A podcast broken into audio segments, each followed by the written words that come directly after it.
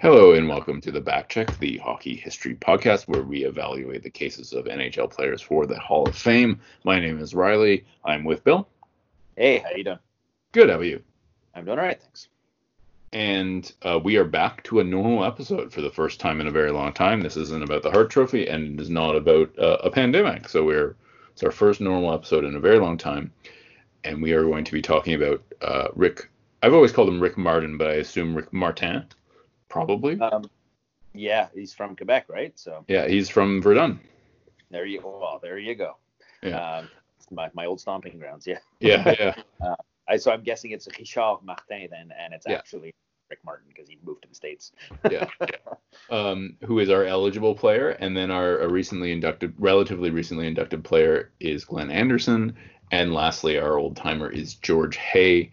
Um, I don't know about you, Bill. I could come up with literally nothing that really links them together in any way, except that we're we're trying to find guys who were maybe a little more bubble cases than some because Yeah, spoiler alert, Glenn Anderson. yeah. I, uh, it feels like a like a bubble episode, you know. Yeah, yeah. So, uh, so yeah, th- that's the only thing. You know, nobody played for the similar franchises or anything like that. Um, but we'll uh, we'll just we'll just throw them together and see what happens. Um, so we're gonna start with uh, I'll just call him Rick Martin because Yeah, like. I'm okay. um, a player who I think the reason he is not in the Hall of Fame, aside from the fact he never won a Stanley Cup, unlike say Glenn Anderson, is because he only played 685 games in his career due to injuries.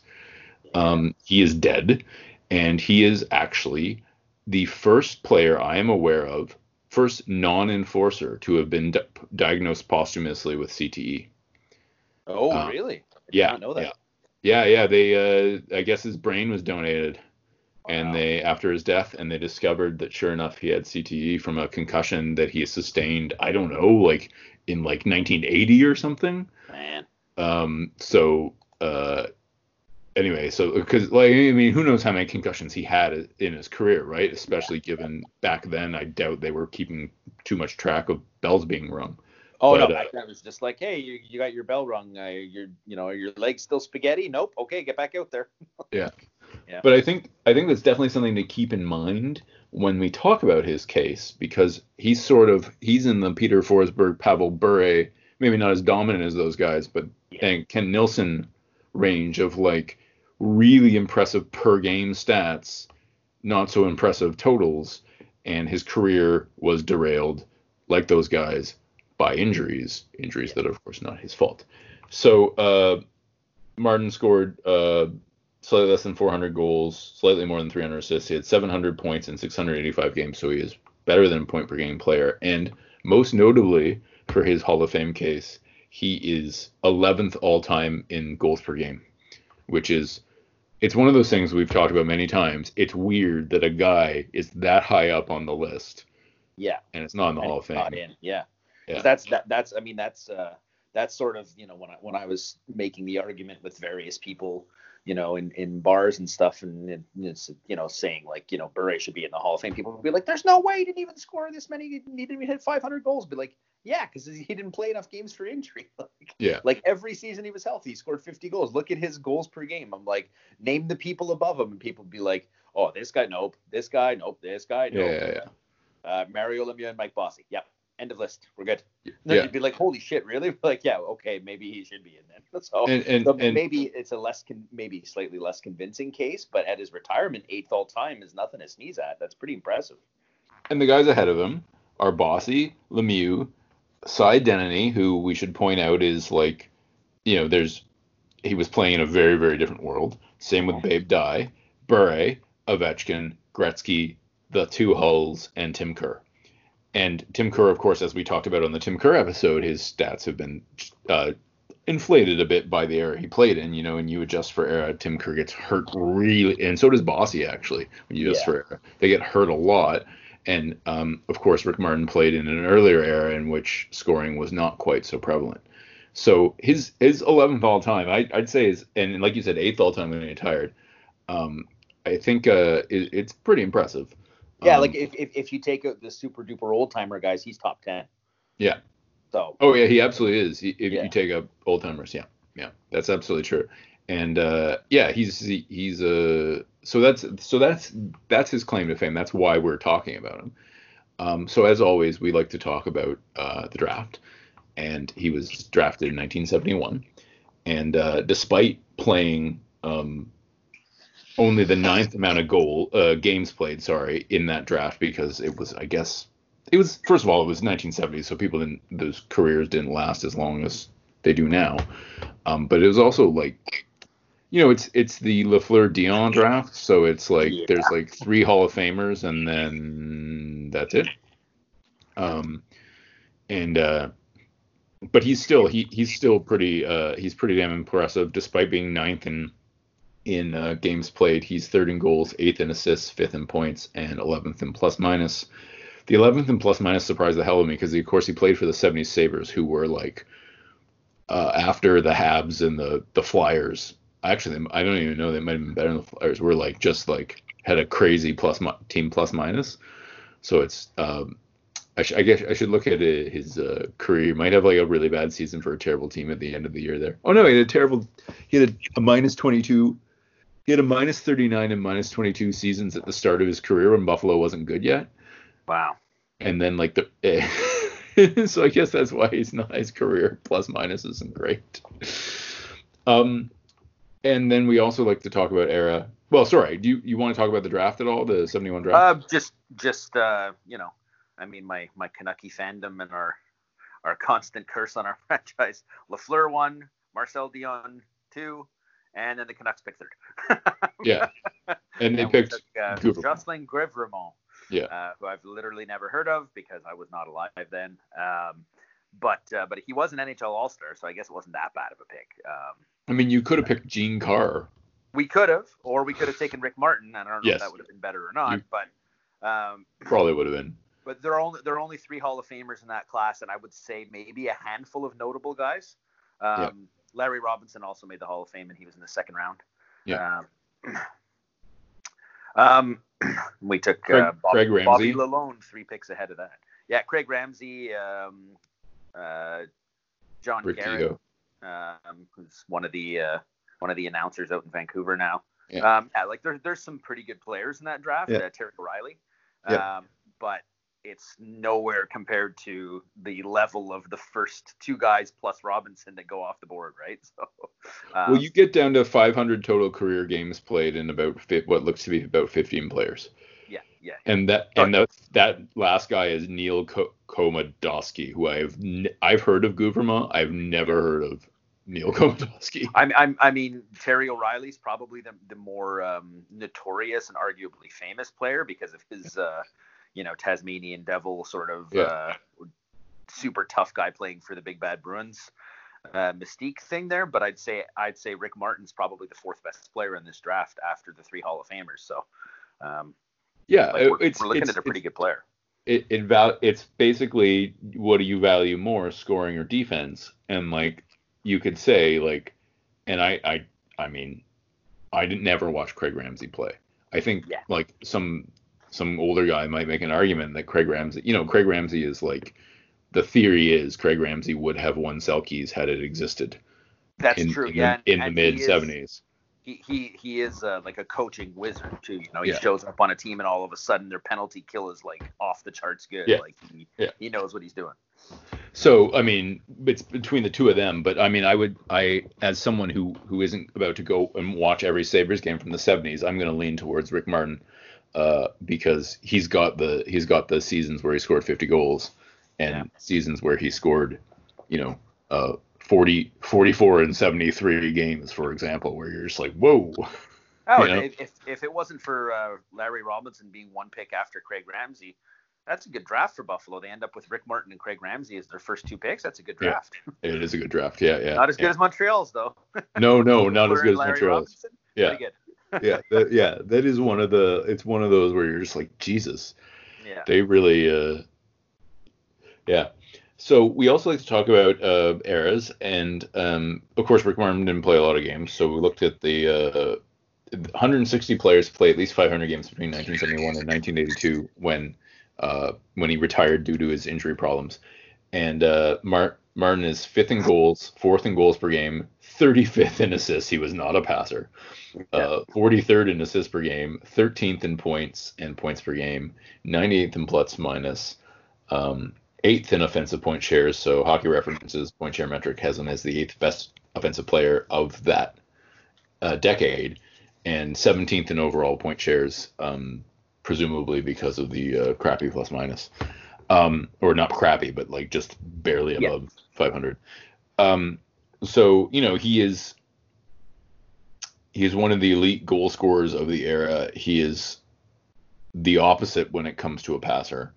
Mm-hmm. And uh, and so he's a top ten offensive player for the decade, at least by those metrics, um, which you know is is is uh, you know this is this is we've talked about this before, you know, what what's the cutoff sort of thing?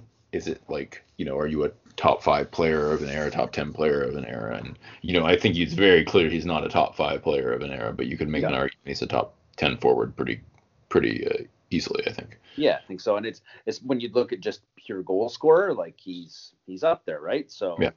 he's he's like I don't think he's the kind of guy when you when you hear his name you go, oh yeah, Hall of Famer. But when you start looking yeah. at his stats, you're like, he he's got a case. Like you yeah. you can make an argument for him for sure.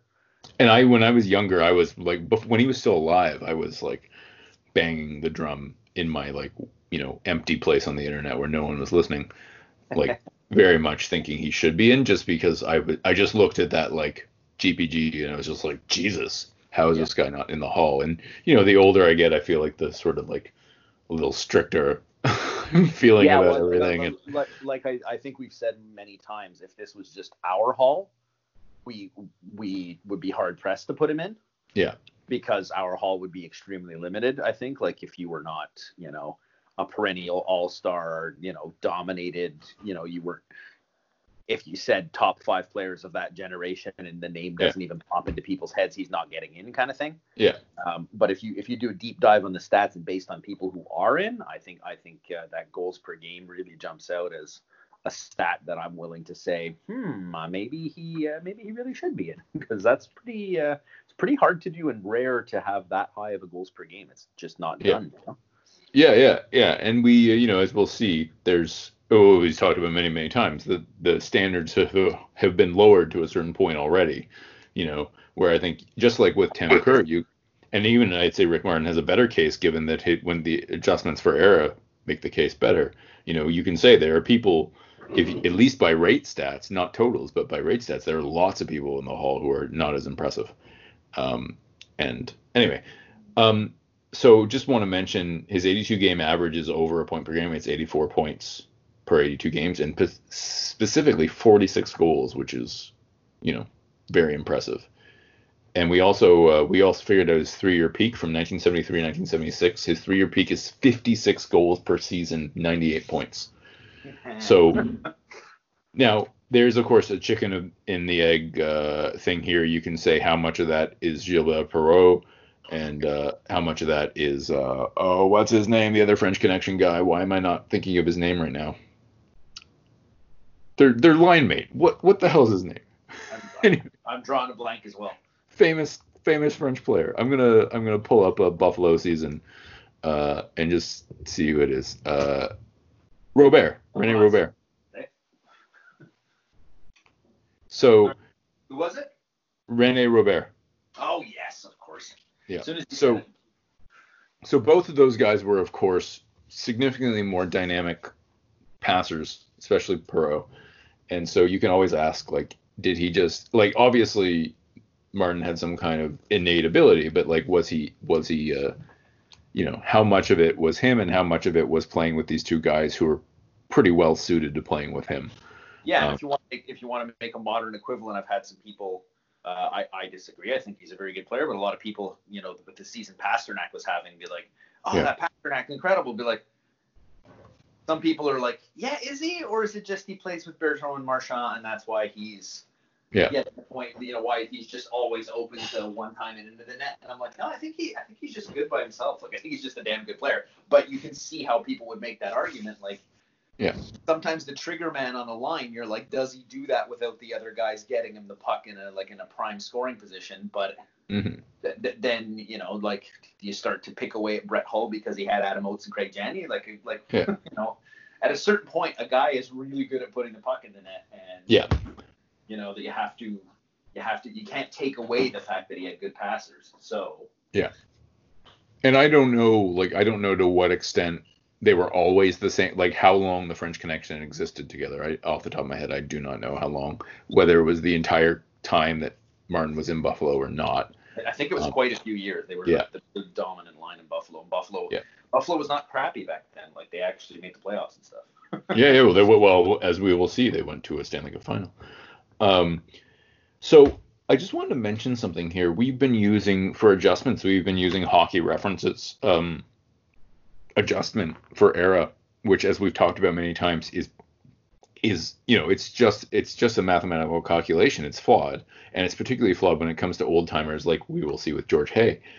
But I discovered maybe last year sometime that the hockey's future hockey history section of hockey's future forum has their own adjustment for era and it's called versus x um and you know i don't know why i didn't initially well i sort of do know why actually they they because it's a forum finding Yeah. the data is harder than it is on say hockey reference. And nobody to my knowledge has gone out and created a website that just shows the the versus x metric.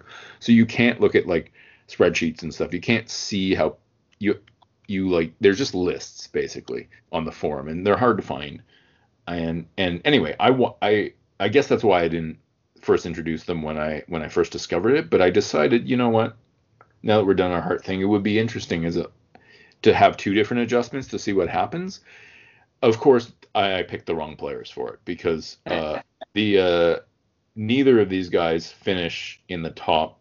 Well i usually the cutoff when i'm putting people in the top is 25 career and neither of these guys neither martin or anderson finishes in the top. Um, but i did want to mention it just because it's a very different approach um, the, what it does i believe is the methodology which i skimmed rather than read the whole thing is it compares the player to the leaders specifically um, like the leaders of that year and how far off they are in terms of standard deviations Nice. from from the scoring lead. So it, it's supposed to normalize things over the course of the season. I've noticed it's or sorry, over the course of the, the history of the league rather. I've noticed a bias, and uh, like the hockey reference one is extraordinarily biased to 20s players. It makes the 20s players turned in turned in, all of them into superstars where they like scored like three points a game. It's really really stupid that way. This one this one skews uh 30s players. So if you look at the top of like their leaderboards for career or per game, it's it's guys from the 30s predominantly.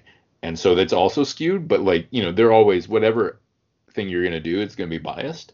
And Yeah. so I just wanted to mention we're now going to be including that as well. Um, Martin is not in the top 25. The adjustment, the hockey reference adjustment, though, um, uh, makes him, um, it actually makes him slightly worse.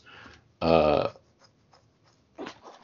which is I was surprised about, but I think it's probably because uh, it's uh, I assume it's um what am I trying to say? I assume it specifically makes him worse because he's he was uh I, I thought the 70s were kind of neutral, but I guess it's because it's the late 70s, whereas it was more of his goals were in the early 70s, and it, it says his career started five years earlier. I think it wouldn't have skewed him so much Yeah. Um, but it basically makes him a 74 point per points per season player instead of 84 points per season, which is a fairly big deduction, but like not anywhere near the biggest we've seen. Yeah. Well, it, ta- takes him from being a point a game player, which I- which is another important sort of baseline qualifier, I think, for me to Yeah. think about somebody being in the Hall of Fame, unless they're an extreme goal scorer. You're like, were they a point a game player or like not even close? Because that's that that's a big drop off, you know.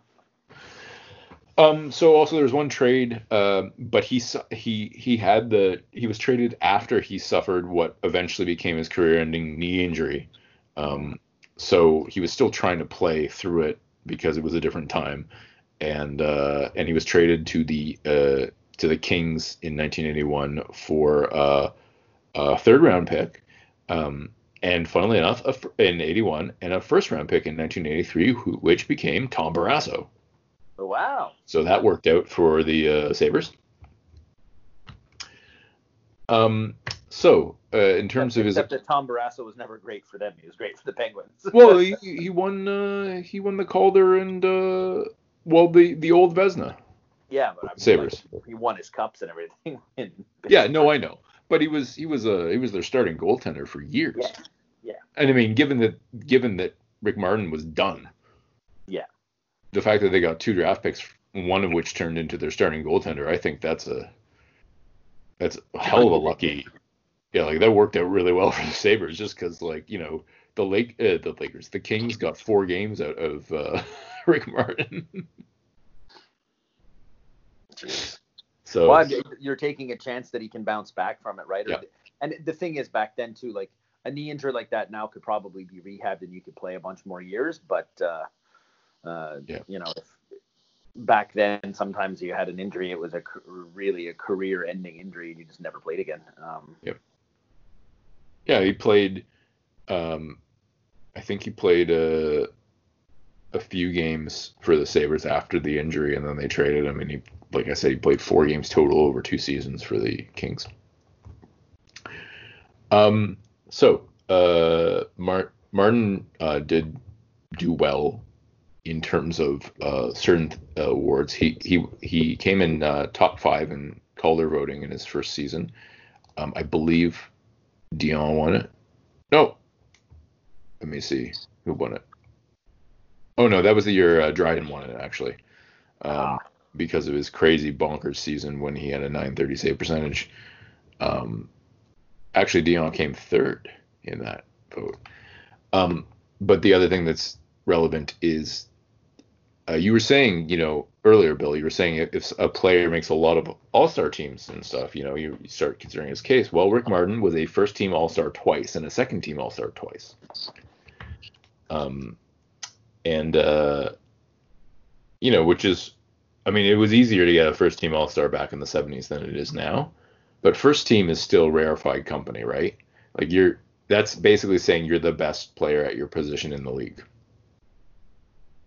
And, the, Yeah. and and they voted for him both years. He scored 52 goals. He was he was deemed the best um, left winger in in the NHL by the uh, voters. So um, he did he scored you know he scored lots of goals. Obviously, he scored 50 goals twice. Um, he's only uh, one of seven players to ever score 45 goals four times. Or sorry, seven in his retirement. That's of course increased. Um, you know, he he he basically every year he was healthy, he scored at least 28 goals. And uh, that year he wasn't even healthy. He actually he missed uh, he missed 15 games. So uh, basically every year he managed to play more than uh, 24 games in a season. He scored at least 28 goals, which is you know pretty impressive. Um, one of the neat things about the uh, about the adjustment that hockey's hit the hockey history uh, segment of hockey's future does is that they tell you they they do an elite era adjustment like your your best years. And now martin doesn't finish in the top at all but i just wanted to mention it because i think it's really really cool. It's something that hockey uh, hockey references adjustment doesn't do and so d- hockey references adjustment you're kind of left on your own like you know like it, it doesn't it doesn't uh, you can see you know what their adjusted stats would be that season but then everyone else's stats are adjusted that season too and it doesn't really compare to another era right? So the the neat thing here is uh is that uh so Rick Martin his his best seven seasons as a block they're the 48th best all time uh, in terms of goal scoring I should point out um so that's you know that might be something we want to think about in terms of Hall of Fame case. Uh, I would, I would, I like to go by points, obviously, total points, but like at least a goal scorer, his stretch of his best seven years is the 48th best stretch in history. After you know, now the people after that are going to be all. There, a lot of those guys are going to be in the Hall of Fame, right? Yeah, oh, absolutely. But then when you get to points, the fact that he he was not a good passer really exposes him because his seven best seasons points are 163rd, which is a lot more. Like, eh, maybe not. Yeah, well, that, that, that's the thing too. It's like it's it's that sort of that one dimensional argument, you know, like you know this guy could only do one thing, so he wasn't a complete player. But like, well, there's a lot of non-complete players already in the Hall of Fame, so if he was yeah. pretty good at doing that one thing and did it at an elite level for you know his entire career, well, maybe you need to take a look at him. You know, like I, I can yeah. think of guys who have worse cases who are already in. So. Oh yeah, well, I mean, spoiler alert, we're we're coming up to one. I feel like I feel like you and I might disagree about this, but um, yeah, you're absolutely right, and that's one of the things I think is really neat about the the sort of best seven and best ten season metric is like it really. I mean, obviously, like I said, the the the adjustment favors guys from the 30s uh, disproportionately, but it does sort of give you this idea of like, well, you can say like by that in terms of like seven seasons is a pretty good sample, right?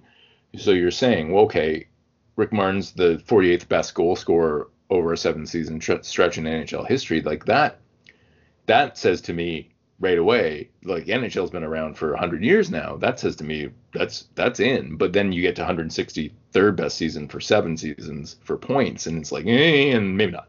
You know, like, um, and it does enforce that that it it it sorry enforce isn't the right word. It does um, point to what you're saying about about this one dimensional thing and and the chicken or the egg or like this guy's really really good at something and he really wasn't great at this other thing that's also important for offense. And then because I didn't watch him play, I have no idea how he was in his own end. I would guess from the couple years that he was minus double digits that maybe he wasn't. Yeah. But I don't know. Yeah, we, we, we don't know. We, we didn't we didn't watch his career, so it's uh, yeah. a little bit tough to say. But he was on a team with lots of good two-way players, so which yeah. makes you think like about. I mean, I know uh, Buffalo in '72. I'm pretty damn sure was not a good team. Uh, they were a good team a couple years later. Yeah, they didn't make the playoffs. So the fact that he's minus 39 is not, you know, Perreault was minus 41 that year. Um, so, so you know, who knows? They were just really, they were not great that year. Um, so we have one other thing to talk about with Martin, which is just the the great teams, and he was possibly the best player on the uh, the Sabres team that went to the finals um, in '75 against, I believe it was Philly. Is that correct? That sounds right. Yeah, they lost 4 2 to the Flyers in the finals. Um, he a uh, Martin uh, Martin uh, led the team in points, um, and Co led the team in goals.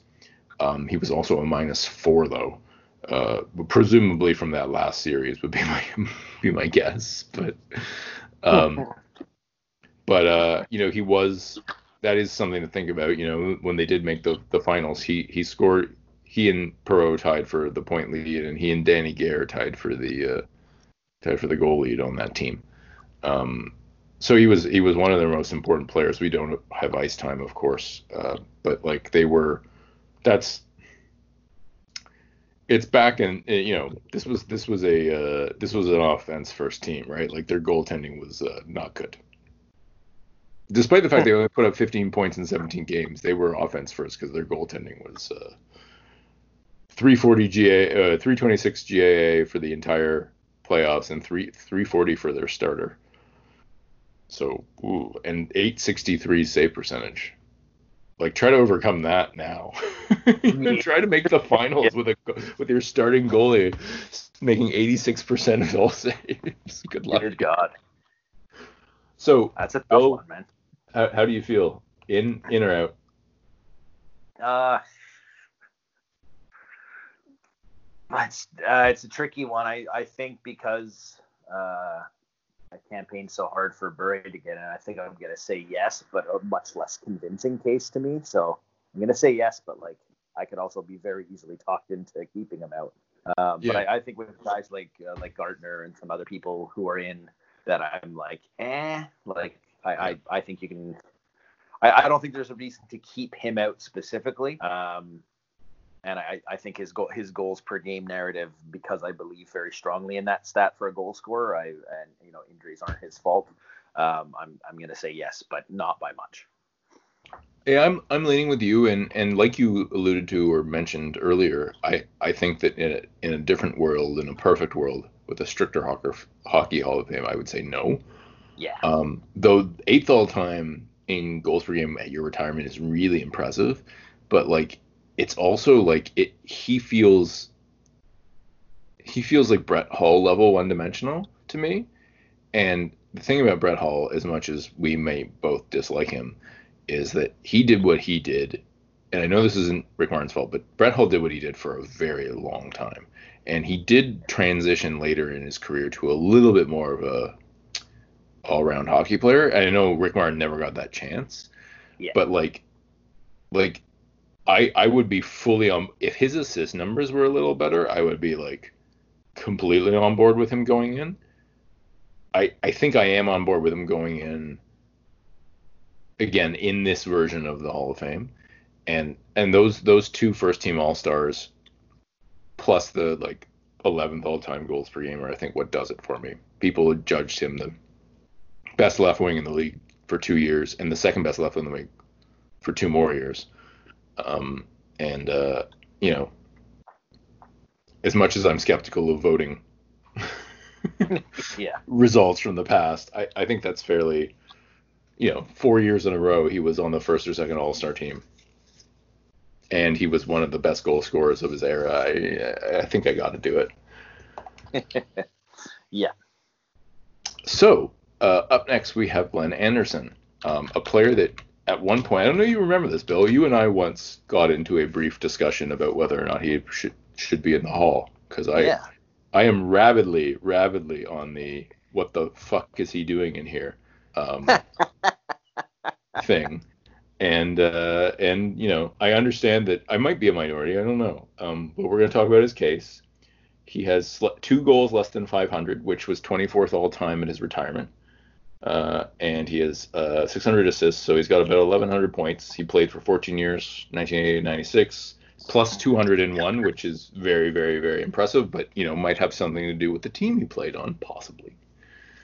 Um, Anderson was drafted in 1979, and uh, that draft is uh, the it, it is uh it didn't work out well for uh uh, well, I mean, I guess it worked out fine, I guess, but it didn't work out that well for the top couple picks because the number one pick was Rob Ramage, who had a okay career for bad teams. I guess a decent career for some really bad teams um, before uh, before that uh, car alcohol stuff. But uh, you know, he was not the best player in the draft by a lot. Um, so they, you know, Bourque Bourque is far and away the best player. Well, I I would say and he went at eighth. And then Messier went 45th.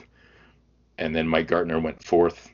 And Goulet went 20th. Like, it's one of those drafts you look at them and you're like, what were, what? Like, either, either drafts are complete, like, a complete, uh, you know, complete game of chance or like what were people thinking, you know, in Yeah. terms of the num It's the numbers. The order, I mean. When I say the numbers, I mean the order. Yeah.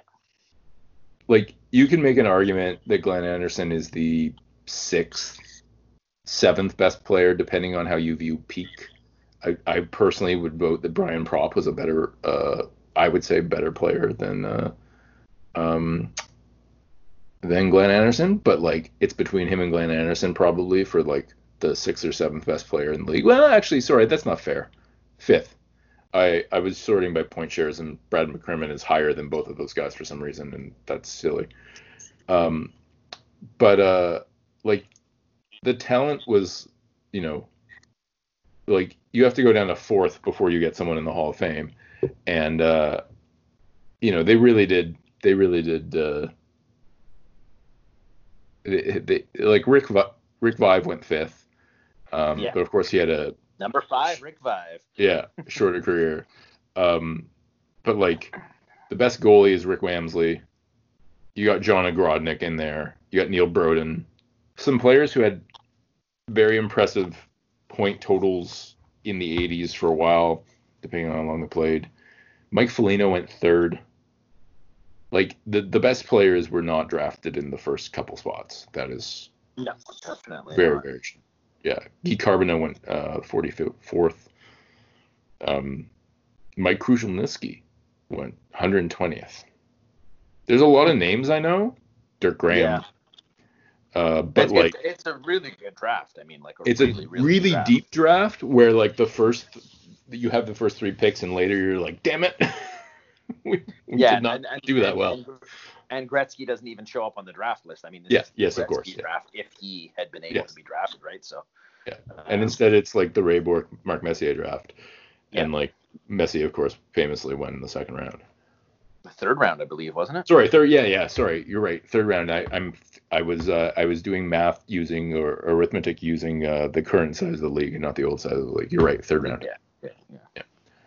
Um, but anyway, Anderson is not the best player. I mean, I, I, obviously Bourque, Messier, uh, Goulet are all ahead of them. You could make an argument that Gartner is. I don't really care one way or the other whether yeah. it's Anderson or Mike Gartner. But I think I think you can make an argument of a Propp being better. Paul Reinhart, I don't know. Um, and then and the guys after that, I think are all. It's pretty clear. I mean, I'm I'm not going to get on some kind of stump of claiming that like Rick Vaive is better or Dale Hunter is better than Glenn Anderson. I, you know, or or Neil Broten or Matt Naslund or yeah yeah Kelly Lindberg. Yeah, there's a there's a lot of good players in that draft. Like even yeah. if they even if they they're not in the Hall of Fame, like they're they were like you know 10, 15 year pros, most of them. Yeah, yeah, yeah. You know, they, it was very deep. It produced, if you go by games played, it produced. We were just saying that draft from Rick Martin's draft produced 15 players who played in 500 games. This yeah. appears to have created maybe I want to say 25 players who play in a thousand. Wow. So it's deep. Yeah and then you go to 500 it just goes and goes i'm i'm way down i'm way i'm off i can't even see number one anymore when i scroll down to 500 games yeah there's there's like 50 players maybe who who managed to get in 500 games from this draft. So it is a deep deep draft. So to anderson's credit being the fifth best player in it is uh it's good. It's just yeah. not 100% sure it's hall of fame worthy but that's another okay so era wise, uh, 32 players played at least 1,000 games between 1980 and 1996, and Anderson is eighth in goals, 10th in goals per game, 12th in assists, 16th in assists per game, 11th in points, 14th in points per game. He's 14th in offensive point shares, so that's hockey reference telling you he's the 14th best offensive player of that period, um, and 16th in point shares. And as I said, with Rick Martin, Rick Martin's two overall point shares were hurt by his plus minus. Anderson's point shares are greatly helped by that plus 201, um, which is you know very very high. Yeah. um, Anderson, despite playing in the 80s, Anderson's 82 game average is 80 points, 36 goals, 43 assists. Uh, his three year peak 82 game average of 48 goals, 60 assists for 109 points. Very, very, very impressive. Plus 45.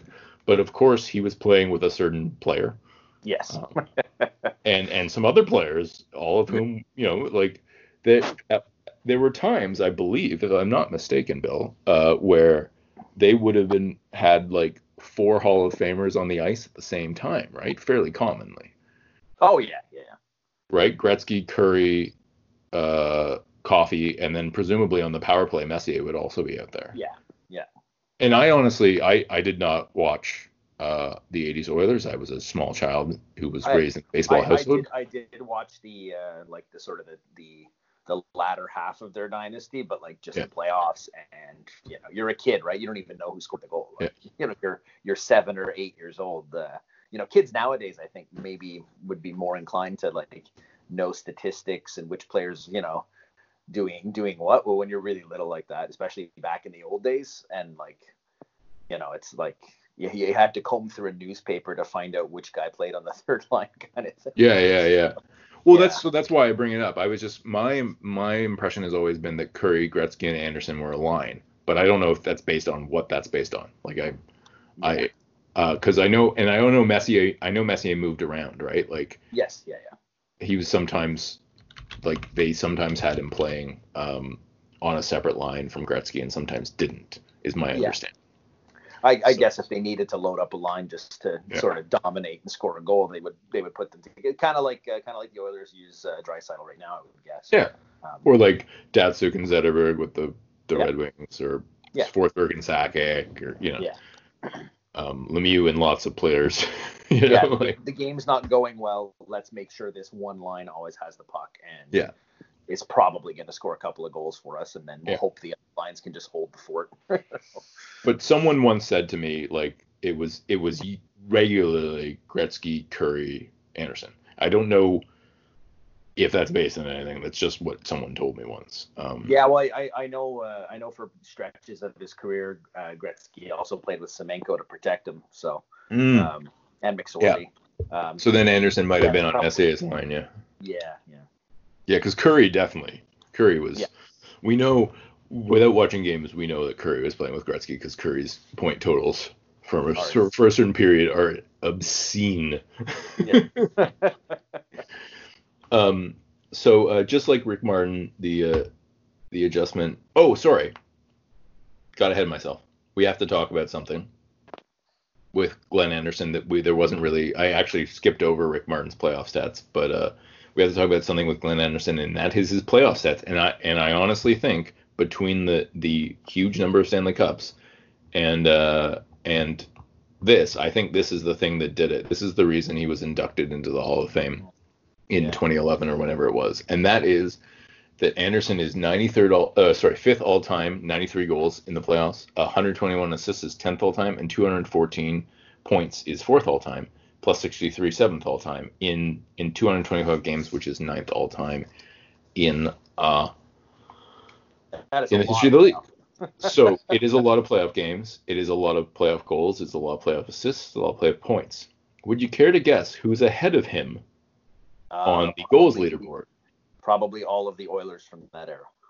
So on the goals leaderboard, it is Gretzky, Messier, Kurri, and the fifth guy I'm, is escaping me right now, so I'll have to go look it up. But my memory is it's it's uh someone who played like it's Yzerman or somebody like that. It's somebody who played a very long time. Yeah. uh, in the uh, hold on, I'm gonna pull up all the talking. Now, obviously, there's there's more non-Oilers ahead of him in tenth, but when you get to points, it and Anderson is fourth. It is literally Gretzky, Messier, Kurri. Wow. Like those are the three people ahead of him. So yeah, just they played in that era where you know playoff games finished six five. yeah, Yeah, but also my my argument with this would be it's if you look at this without context, you know, and you say, well, uh, Glenn Anderson is fourth all time in playoff points. Like, holy shit. He's also fourth on his own team for that era. You know, like that's the thing. You got to look at the context. He's he, he they're inflated because like I this is this is and and we're gonna get into this more, but like my my argument against Glenn Anderson is like any other team but the Oilers draft him. Does he have the same career? Yeah, well that, that that's it. Or or you know like some people might try to make the other argument and say he was really good but buried down the depth chart because the Oilers were so dominant. If he's the you know first line left winger on uh, the the the old shitty Detroit Red Wings of the 80s, Yeah. maybe he maybe he scores even more than that because he's always on the ice. Like some people might make that argument that he, you know, played a lesser role on a really good team, and so he, you know, sort of accepted less of a less of a goal scoring role and more of a complete player role, and he could have been a greater goal scorer, but instead he, you know, sort of played the supporting role. Uh, and did whatever you know needed to needed to be done to win, and blah blah blah. People could try to make that argument if they're a big Glenn Anderson fan. Yeah. Um, you know, like like are we punishing him for being on a really good team? But I think without all those cups, I don't think they look at him right. Yeah. So I, I looked it up. Uh, the fourth guy all time, playoffs all time, is Brett Hull, who was the obvious person to say. I don't know why I said Steve Yzerman, but like he's so it's it's Gretzky, Messier, Kurri, Brett Hull all have over 100 goals, and then Anderson at 93, and then Mike Bossy at 85. Um, yeah, and if, if again, you know, Bossy hadn't been cut short by injury, then you'd have Yeah. to assume he's above. Well, the other thing that's relevant there is, of course, all of those guys played when the playoffs were longer. And now that's not to say Gretzky shouldn't be the number one guy. Of course he should be, but like, you know, it helps in terms of totals to play more games, right? Like yeah, absolutely. Glenn Anderson came in when the playoffs were getting longer, and Mike Bossy played at least part of his career when they were the series were shorter, if I'm not mistaken. I think, um, yeah, uh, five games, I think. Yeah, yeah, yeah. The first, the yeah. first round, right? Yeah. All right. So, um, just just like Rick Martin, Glenn Anderson is hurt by the air adjustment. He goes from 80 points per uh, per season to 67 points per season, so that's minus 13, which is even worse than Rick Martin. Um, and uh, of course, just like Rick Martin, he's not on adjusted leaderboards, um, and he's on the Hockey's Future versus X leaderboards either.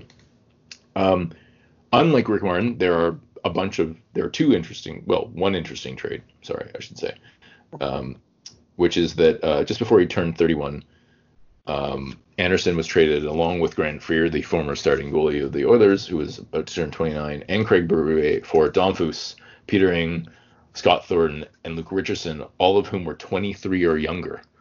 Wow. So like, talk about the Leafs really trying to like get veterans for like, you know, yeah, prospects, right? Like, yeah. Like, well, you have to remember too at that era. I believe that's when um, Pocklington started to have all of his financial troubles too. So maybe Anderson making, you know, who, who knows what they were, you know, a big salary back then. Oh yeah, yeah, for sure. But if Anderson's sure. making a million bucks, that he really doesn't want to pay him.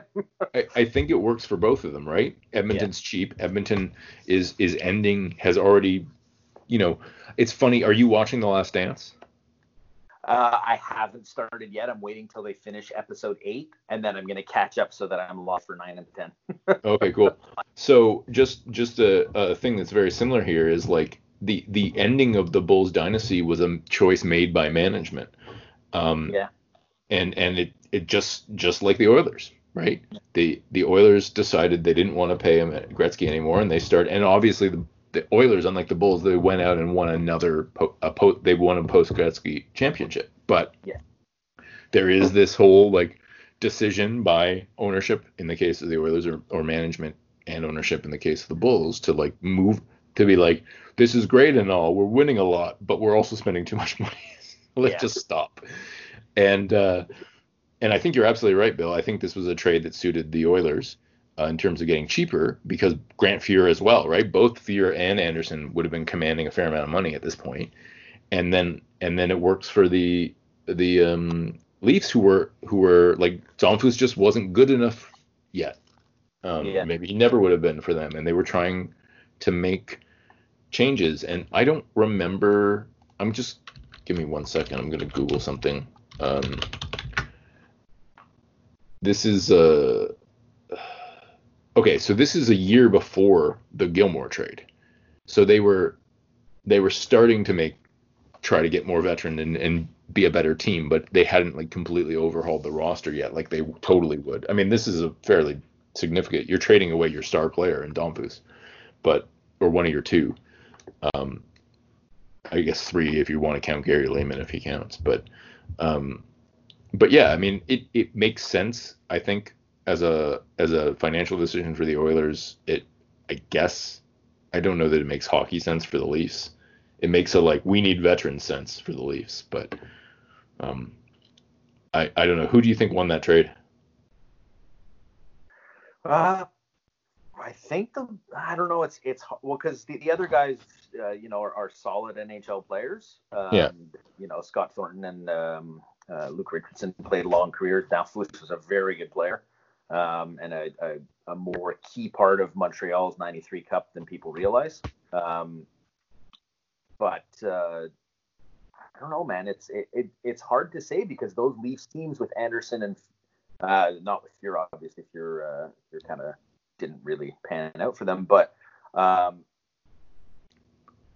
you know, like the, the, those players were extremely useful for for a Leafs team that in the next few years was very much a cup contender. Yeah, uh, that is with, very true. With, yeah. Dougie Gilmour, you know, like they, they yeah. were damn close. They uh, they arguably should have beaten LA, and I believe, I mean, everybody in Montreal would disagree with me, of course, and you could argue that you know they did have Patrick Roy, but the, the, the Leafs had uh, Potvin at the peak of his powers, and uh, the like that Leafs team, I thought they were going to beat the Habs in the final.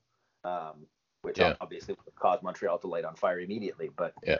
um, it it was uh,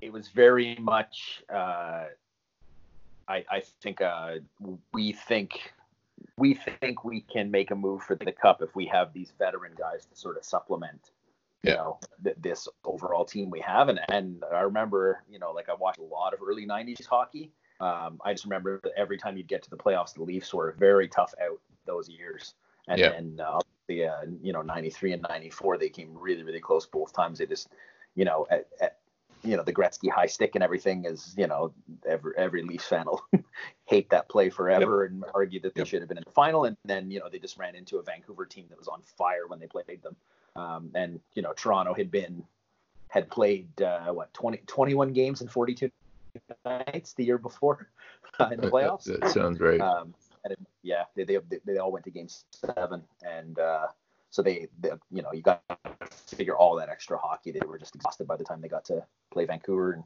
I don't think anybody was, you know, they, you know, Vancouver very nearly beat the Rangers if it wasn't for a couple of posts. So that was a damn good team, and just like there was no stopping them once they got past Calgary. So uh, unfortunately for Toronto, they seem to run into some bad luck and other hot teams when their window was open and they they really could have I think I think they could have won a cup with that team.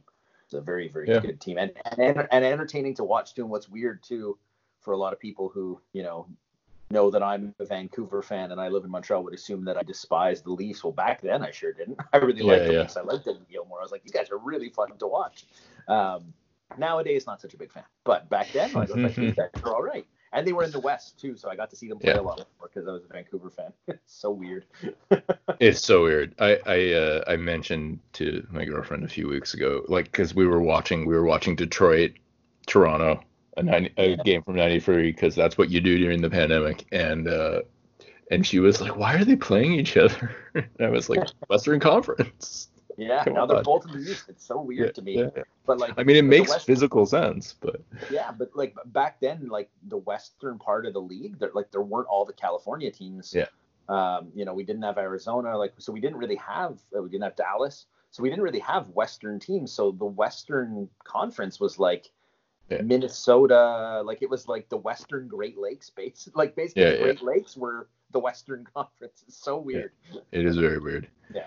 Um, so I, I my my take on it is I, I think honestly that Edmonton should have won the trade, but then they went and traded Damphousse like a couple years later, a year later or something. And so I I agree with you, Bill. I think I think it's pretty easy to say I feel like the Leafs won this because they just I think they I haven't done the calculations, but I think they got more out of it just because like they didn't do something stupid Yeah. I mean, they did trade Anderson away, but they got to a conference final before they traded Anderson away, and Anderson, as we'll see, played a bit of a role in it. Um, anyway, yeah, like I, I, I, I tend to think like on paper it sure looks like the Leafs didn't win it, but then they also, you know, the the Oilers being the Oilers, um, you know, traded Damphousse for Shayne Corson, which is interesting. Um, so uh, Anderson, you know, did he has lots of offensive accomplishments in his career. Scored 100 points three times, which you know not a lot of guys can say, and that kind of thing. 50 goals twice, but he was actually only a top 10 offensive player in the NHL three times, which is not that much given how many points he scored. Uh, but that was of course because he was, you know, on this juggernaut, and he was also playing in the 80s when 100 points was a lot easier to accomplish. Um, so I won't go through all the different times he scored all these different points because he did a lot. Um, he was top five in goals once, top 10 three times. He was top five in goals per game once, top 10 three times. Um, he was top five, in, uh, sorry, top 10 points once, and he was top five in points per game once. So- So that year, he was top five in points per game. It was a pretty good year. Uh, what year was that? Uh, let me just double check here. Um, points per game. Yeah, so 83, 1983, presumably on Gretzky's wing, 1.44 points per game. Um, he made four All Star games. He never made an end of season All Star team, though. It's worth pointing out. Um, also, this this new this not new, but this hockey hockey future versus X adjustment uh, for era thing, where they do the top seven best seasons and compare it by era, top ten best. He he's significantly worse than Rick Martin in the goal in the goal area, and uh, in in um, in terms of points, Rick Martin's best seven seasons are are uh, put him seven spots ahead of Glenn Anderson, but when you stretch it out to 10, Glenn Anderson beats Rick Martin by a lot, and that's partly because Rick Martin by then was a fragile shell of himself. He only played 11 years anyway. Yeah. And lastly, of course, we have uh, great some great teams, and as you might expect for a player who was on the 80s Oilers, he was on a lot of very good teams. Yeah. However, he was never the star. You will be shocked to learn. Um, he also was on uh, Canada Cup and World Championship teams, um, and that's also very. Sh- I think I wouldn't be surprised. I was not paying attention to the selection process, but I do wonder. Uh, sorry to bring up the Last Dance again, but infamously, Isiah Thomas was left off the '92 Dream Team, even though he was arguably, uh, you know, the second best point guard in the 1980s. Yeah. And the reason stated in the film is that nobody on the team liked him. Yeah. And I do want and and that Jordan basically Jordan's defense of the decision now, which seems kind of crazy now in hindsight, given how good Isiah Thomas is, is be, he just wanted to be on a team where everybody liked each other. Yeah. Like they and I do wonder. It's not to say that Glenn Anderson had bad years and shouldn't have been on the uh, 84 87 Canada Cup teams, but I do wonder how much of it is he is selected over another more deserving winger because Gretzky liked them. I don't know. Oh yeah, yeah. It's complete bull, like pulling that out of my ass, but it's a thought. The thought occurred to me. Well, it's, it's and it's it. I I think in um in in in hockey, I mean that dream team would have won no matter who they put there. They could have put yeah. you know they could have put somebody a lot worse than Isiah Thomas. I mean, Christian Laettner was on it, if I'm not mistaken. Yeah, yeah, yeah. Well, because they because he had hit that big shot for Duke. Yeah, right? so yeah. They were like, oh, so they did put someone on it yeah. who shouldn't have been there. well, I mean, yeah, but it, like Christian Laettner coming out of college was like one of. No, I know. I'm just my point being, you could have had an NBA All Star on there instead. And and, yeah. and I I think the reason they did that too was because it was sort of like here's all these pros, but we're still bringing an amateur. Come on. Yeah, yeah, yeah, yeah. like just sort of like uh, it's supposed to be for college kids, so let's bring the best one.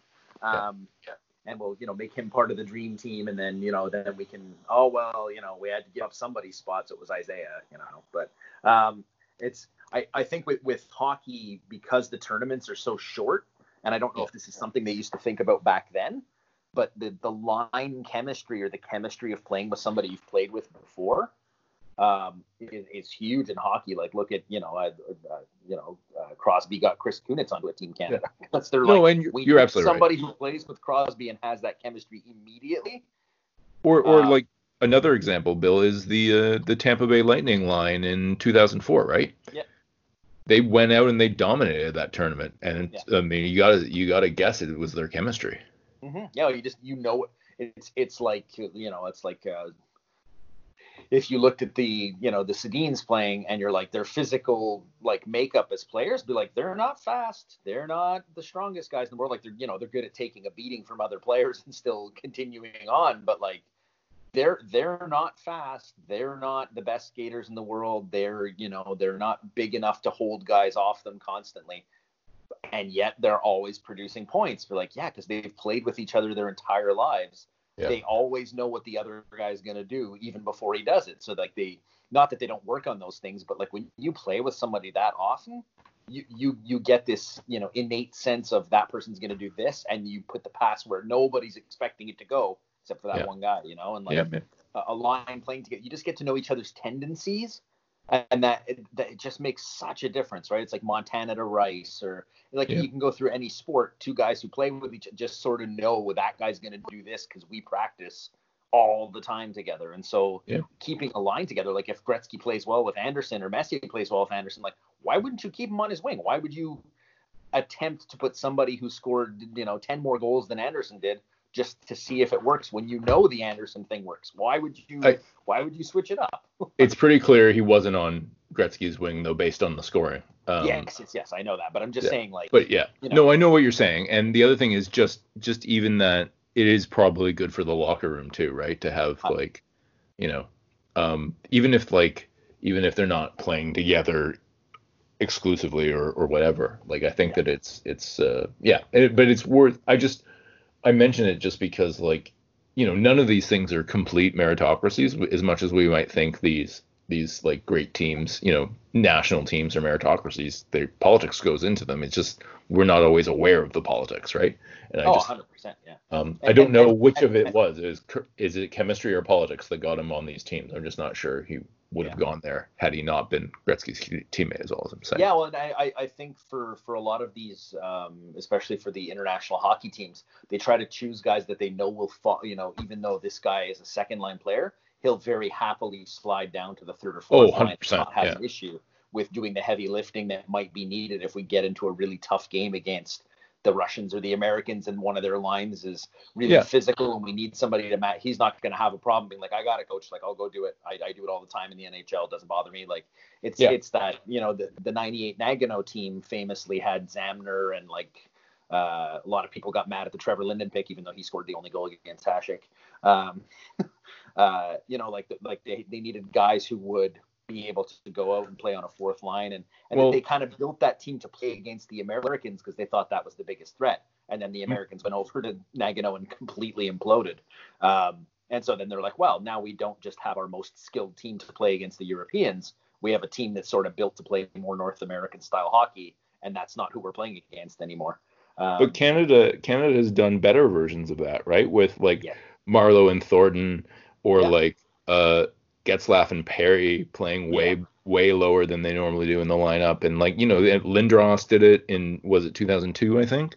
I think you know so. like you had like guys Rick Nash did it. Like you had guys who were top line players who were very willing.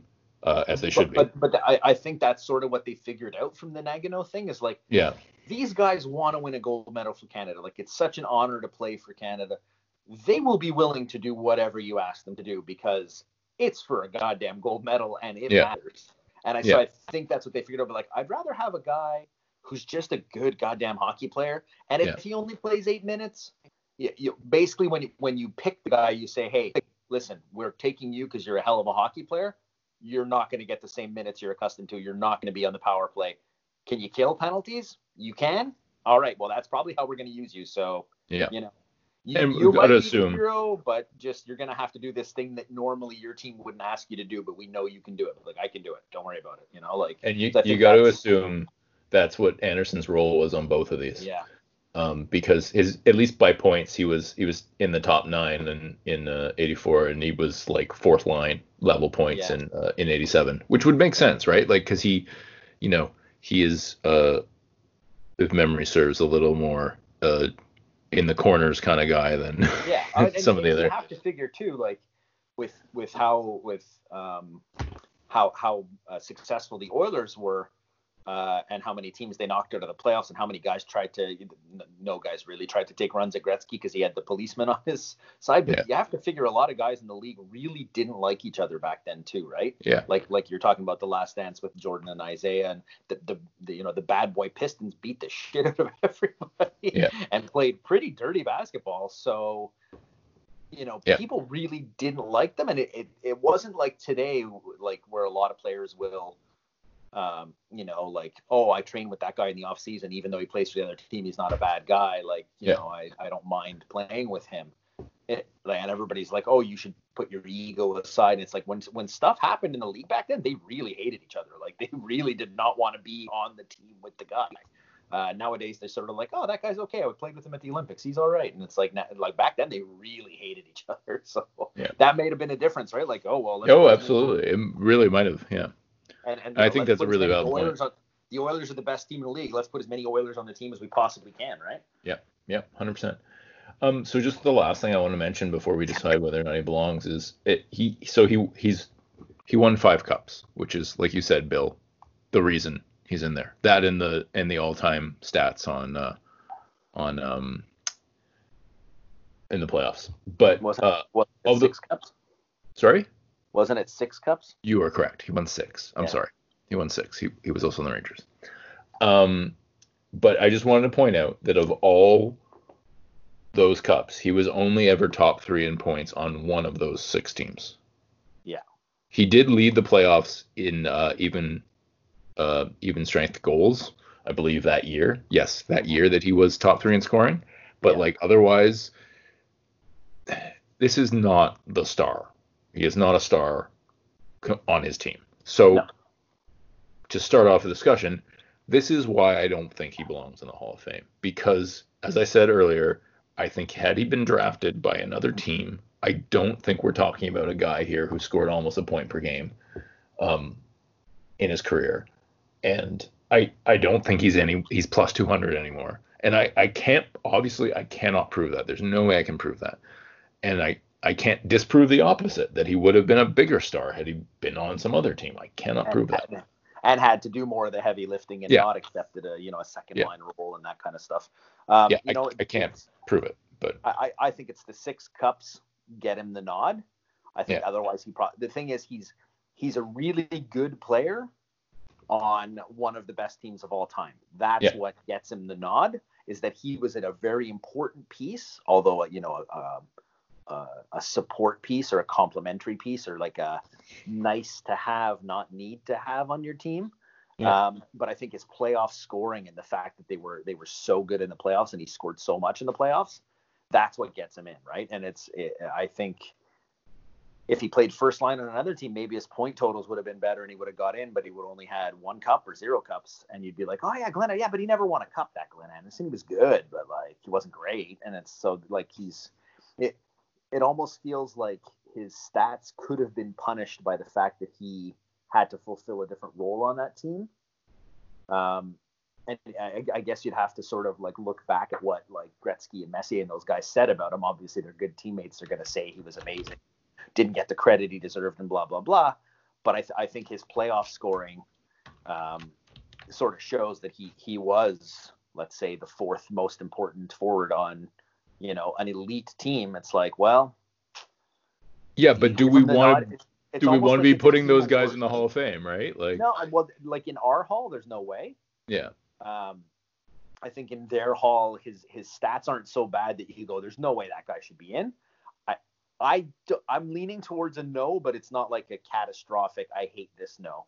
It's like a yeah. I, I guess if we're giving out like team awards of you know, so, or sort of like just acknowledging how great that Oilers team was and that he was an important player on a fantastic team, like yeah, all right, you know, like uh, it, it, it's tough though because by the time he gets traded away, like how important is he on the Leafs and then the Rangers, right? Like Yeah. he's he's a top nine forward. He's kind of slowing down. But he's also older. Years, yeah, he's well. That's it. He's older, but I mean, he's even at his peak, would he have been a you know a top line player on other teams? That's what we don't know, and it's so hard to like. Maybe he just would have been the best second line left winger in you know the the entire league. He was a left winger, right? Not a right winger. Uh, I believe he. I believe he often played left wing, but I my understanding is he is he he often played so he played right and left. Okay. Um, he he shot left, so you know back in Yeah. the old days would have played left. But uh, my understanding is that sometimes he played left. Someone Yeah. told me this. He played left when he played with Gretzky and Kurri, but he didn't always play with Gretzky and Kurri. So sometimes he played right, but I don't know. Yeah. Um, he's listed as a right winger on on uh, Hockey Reference. I just Okay. there's one other thing I want to point out, which I don't know what to do about it because it's kind of unfair. It's possibly unfair to him, but I'm still gonna say it. okay. So when Gretzky is on the Oilers, Anderson never has a season below 0.91 points per game. He never gets above one point per game again after Gretzky leaves for the rest of his career, regardless of where he plays. He almost gets there in 1990, presumably when he's playing on Messier's wing. Yeah. But hit like he is 1.10 in 88. Gretzky leaves, he's down to 0.81 the next year. Yeah. And he gets back up to 0.99 the next year, but then he's 0.8 one more time his career. Now, you could say, oh, look at that. That's very clear. Or you could say, but yeah, he was also in his late 20s when that happened. Yeah. So, of course, he's going to decline. Yeah, and I don't know which is um, which. And, I and, don't and know. the league, the league, the, the league started to uh, to shift a little bit more to a little bit more defensive play, Well, depending on the team, right? Since Not- they lost yeah, we're talking about 88.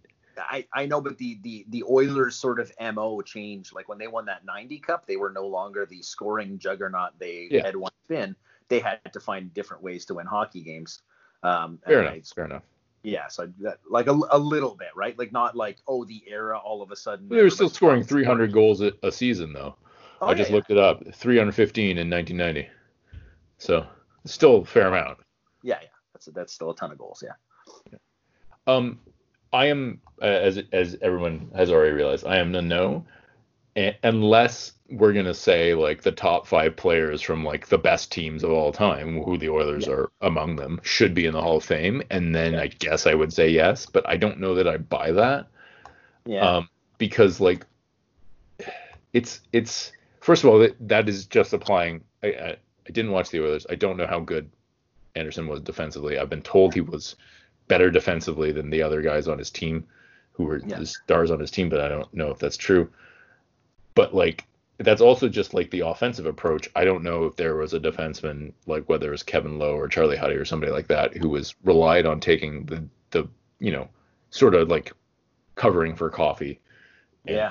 and playing actual defense. I mean, the Oilers didn't need to play defense; they scored so damn much, right? But yeah. um, I just I think taking the five best offensive players on the best teams ever uh, based on, I guess, numbers of cups and throwing them into the hall and not really thinking about anything else doesn't strike me as a good way to do it. And I feel like that's what they did here. Yeah. Obviously, not. Uh, it's not all. Well, it, it's five. Um, right? Uh, Gretzky, Messier, Kurri, Coffey, Anderson. Yeah. Um, and I just, I just don't like. I think context matters, and I think luck matters. and in this case, Glenn Anderson was very lucky, in my opinion to have had. And I'm not saying he's not a good hockey player. I think he's a good hockey player. I just yeah. don't think he's a Hall of Fame hockey player based on what I know. On the other hand, if someone wants to tell me watch a bunch of games where you're going to see Anderson doing things that are really valuable to the Oilers winning, I am willing to do that to some extent. Yeah. To, to see, I'm I'm willing to listen to an argument, but I'm skeptical right now, and I've long thought he was he's one of the cases you can point to of like the hall sort of opening the floodgates a little bit to guys. Yeah. Uh, shouldn't be in there. Though the argument you could say is, well, six, no one else has six cups, so it, floodgates don't exist. But yeah, it's like it's like him and Messier, right? So yeah. yeah. Um, yeah. But it, it, well, of of you know players that live that played within yeah. our lifetimes. Yes. Um, we it's yeah, it's it's tricky, and I I'm a light no. Um, but like obviously like in, in our hall he wouldn't even stand a chance. We wouldn't even consider him. But like in in the hall as it is i'm like ah, it's a light no but i'm like I, I i think you can sort of you know his playoff scoring you could make a case but it's again like he's he's on this juggernaut oilers team. Like could you just plug anybody else into that situation who's a player of his ilk and they would have done just as well? We we don't really know right? we, we don't know like, that, yeah.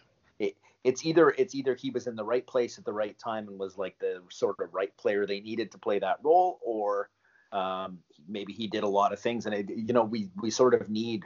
I wish we, you know, I'm, I'm trying to think of anybody I know who's an Oilers fan and who like watched hockey religiously during that era, and I, I can't think of anybody. So um, I, I'm I'm sure I'm sure some people in the comments will make an argument for how important he was to that team.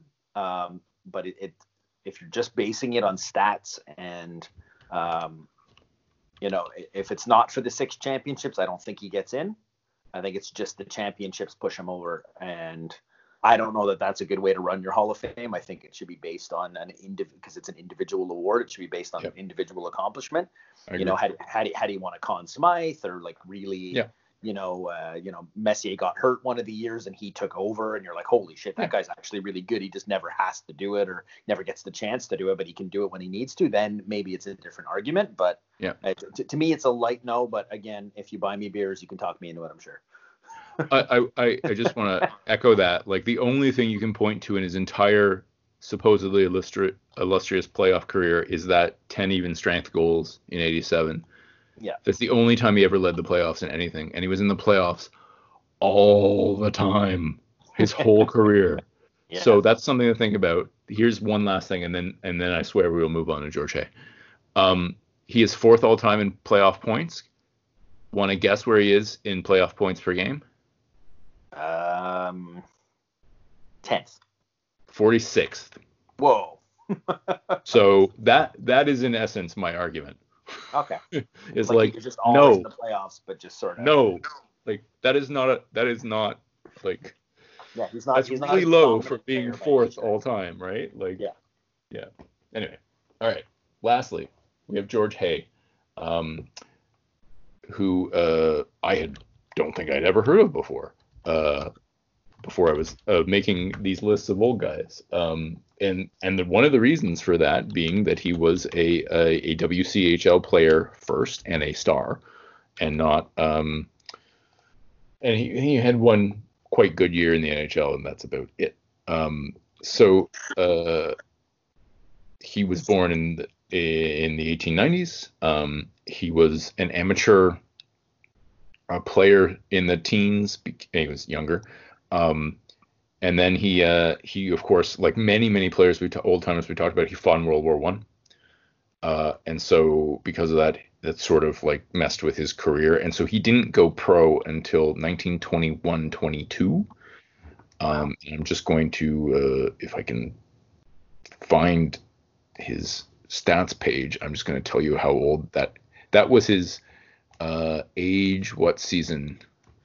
He was already 24 Man. when he went pro so you gotta keep that in mind when we're talking about him he doesn't have a lot of um, great totals for the NHL because he didn't make the NHL until he was uh, until his team was sold to the NHL and he was 29 when he joined the NHL. But he was he's 24 when in pro, which is obviously quite old. Um, and you know he was he was a he played when he got back from the war. He played two leagues in uh, amateur senior or two years, sorry, before he, he made it to WCHL. So um, in the WCHL, he was a star. Uh, it's safe to say. Um, he is probably second all time in goals, fourth all time in assists, and second all time in points. Um, and if you set the qualifier to 90 games or three seasons played, he's probably second all time in goals per game, fifth all time in assists per game, and third all time in points per game for the for the history of the league. Uh, that's and 35 points per 30 games basically. Um, so he was one of at least one of the best regular season players in the league history. Like you could argue he's second best after um, why is his name escaping me? We talked about him. Anyway, we talked whatever his name is. We did talk about the best player in WCHL history uh, way back, sometime in 2019, but in the before before times. Um, in the long long ago. Yeah, the long long ago, exactly. Um, but he he was on a bad. His his teams were bad. Uh, they were good one year um, when they made uh, when they won the league and played the the PCHL champion um, to go play for the Stanley Cup, and they lost unfortunately. And otherwise, they were not a good team, and so um, he his playoff stats are uh, basically not great.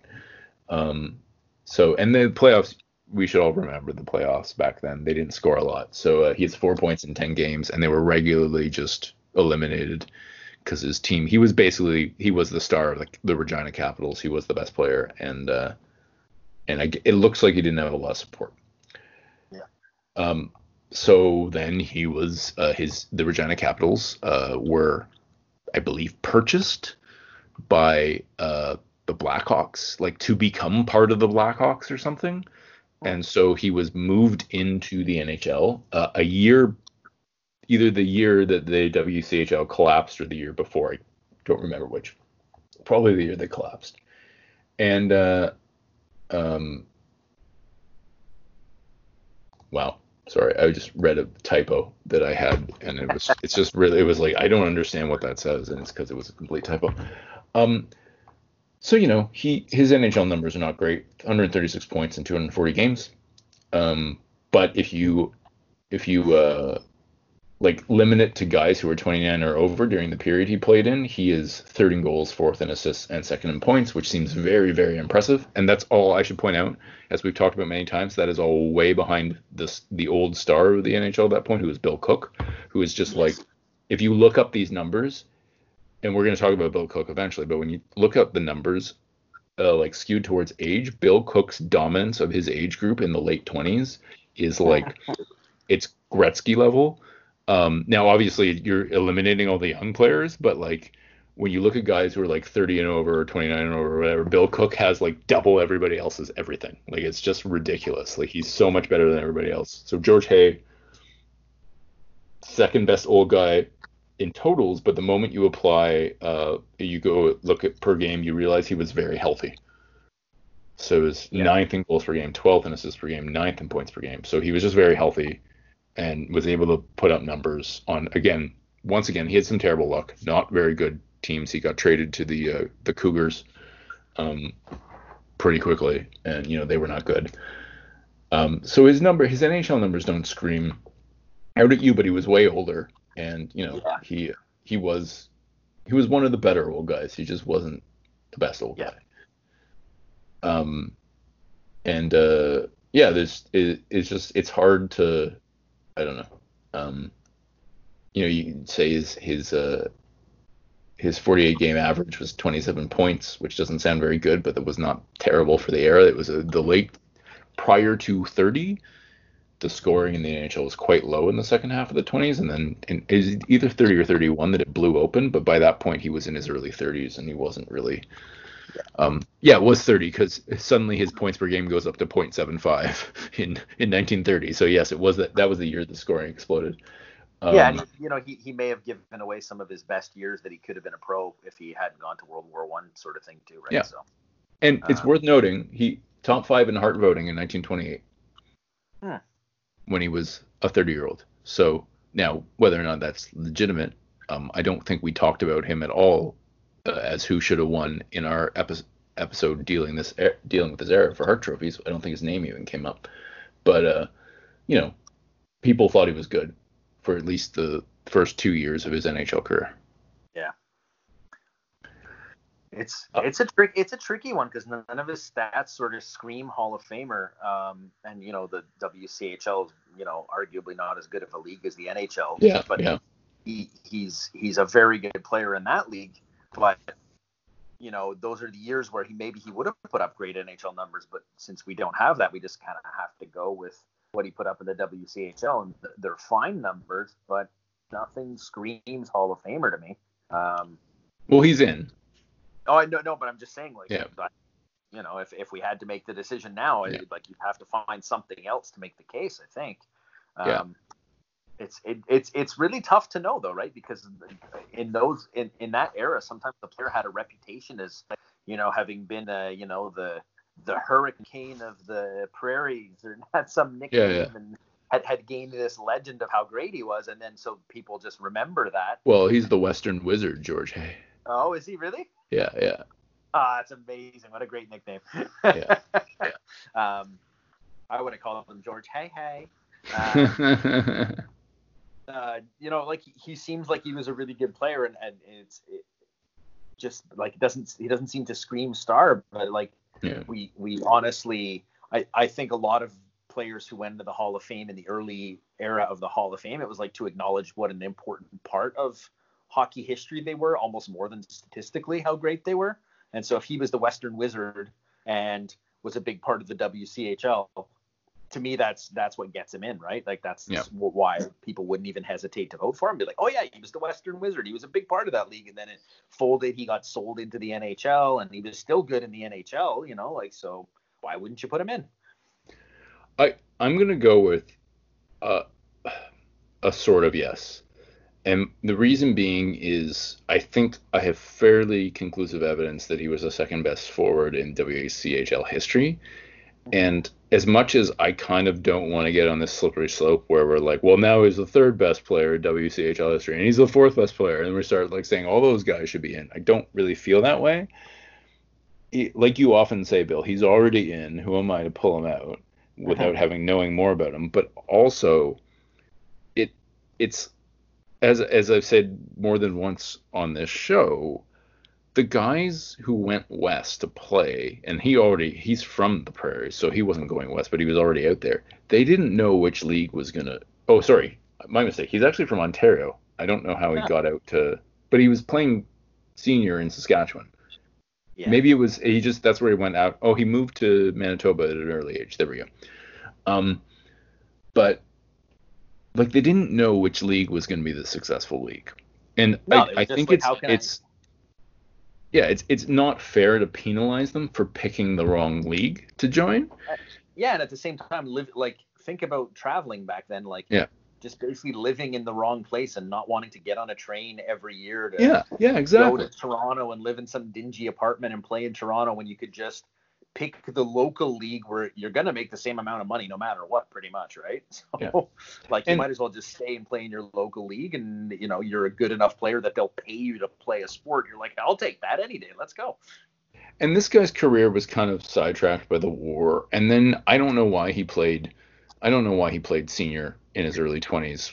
Uh, maybe he just maybe nobody knew who he was and he needed to reestablish himself and like and that's why maybe playing senior in Regina got him the attention of the Regina pro team and that's how he got on. I don't know. Um, I think also uh, the WCHL uh, was new, so it's possible that he just couldn't play like he didn't want to go out to the Pacific Coast League in in in 1920 2021 because like you said he doesn't want to get on that train. He doesn't want to go out far away from home. So maybe that's why he's playing senior. But like he had this stretch where he was not a pro because of the war and then because of geography I guess but then in the WCHL he's first team all-star for the five seasons he's in that league and Yeah. he is as far as I can tell the second best forward in league history it it feels like to me he's in already. It feels like that's enough to not Yeah. to say for me not to kick him out. Um, but I mean, just because like he you know he couldn't have known that like. Yeah. Also, it seems like he was not traveling to the NHL to play, uh, which you know, fair on, like good for you. Like, like if there's no team around, you can understand that. It's a very different time. And anyway, I, I I'm a, I have no problem with him being in at all. Yeah, same, same here. Like, like Yeah. I think we've discussed this before. You know, like if it was my version of the hall, I would have uh, sort of like uh, builders of hockey, which would Yeah. include players who you're like, we don't know enough about this guy, or his statistics are not overwhelming, so we're not putting him in like the player section with like a plaque of his face kind of thing.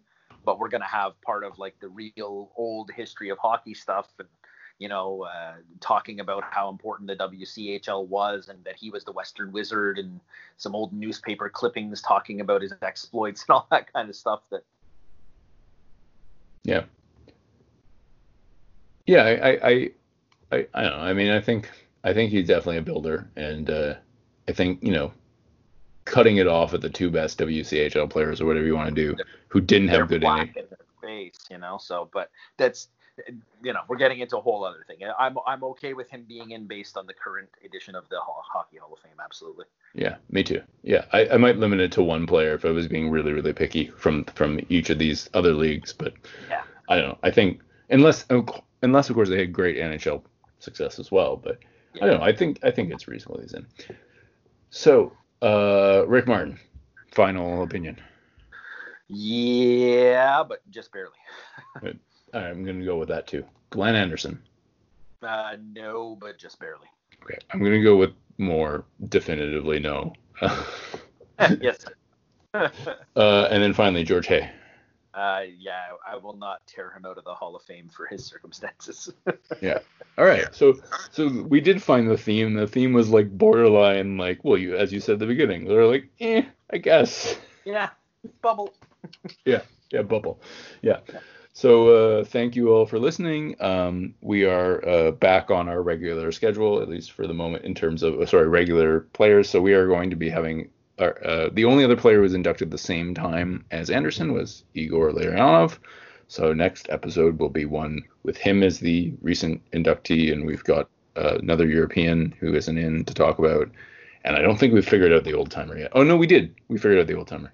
So uh, yeah, so look forward to that in the coming weeks, and uh, we will um, we will see you then. Take care.